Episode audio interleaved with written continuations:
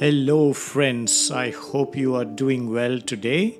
Thank you for tuning into today's episode of the Leadership Bytes, where after a brief break in our podcast, we are beginning a new pillar in the aspect of influencing others, which is building trust. And we are back. Oh, yeah. So, trust is undeniably one of the most important ingredients of any relationship, more so in a scenario where one is influencing another. So today's episode is titled Believing in Your Team. I guess uh, the title is self explanatory. Uh, if, if you've been listening to our earlier podcasts, you would have observed that in the very first part of the series, we spoke about the importance of believing in yourself in your journey as a leader. To complement that, today's episode is focused on the need to believe in your team. I can say this for sure self belief and believing in your team are interdependent. Self belief without believing in your team represents arrogance, while believing in your team without self belief represents a weak leader who will always be swayed by the strongest opinion going around and will never take accountability. So it's necessary to keep the two in a pretty good balance.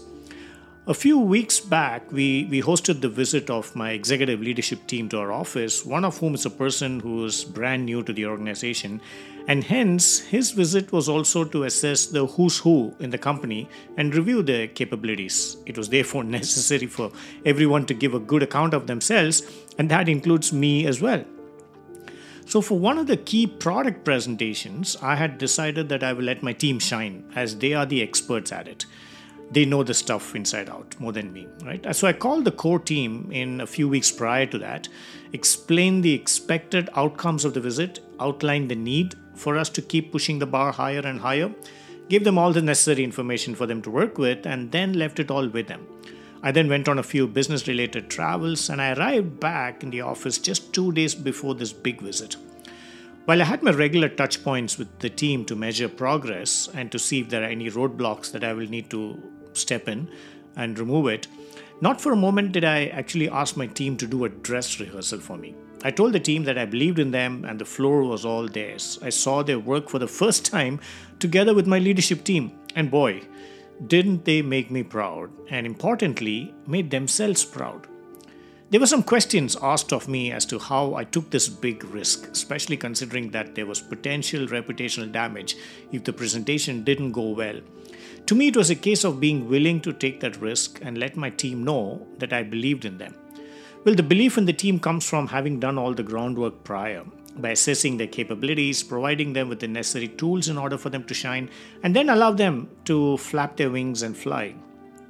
So, if I'd done the presentation myself, I would have come out looking good for sure, as the products that were put together were really good. And it just needed for me to do a voiceover. However, by allowing my team to take the center stage and do the presentation, they all came out looking good, and in the process, it reflected on my leadership as well. So, we all were shining on that day.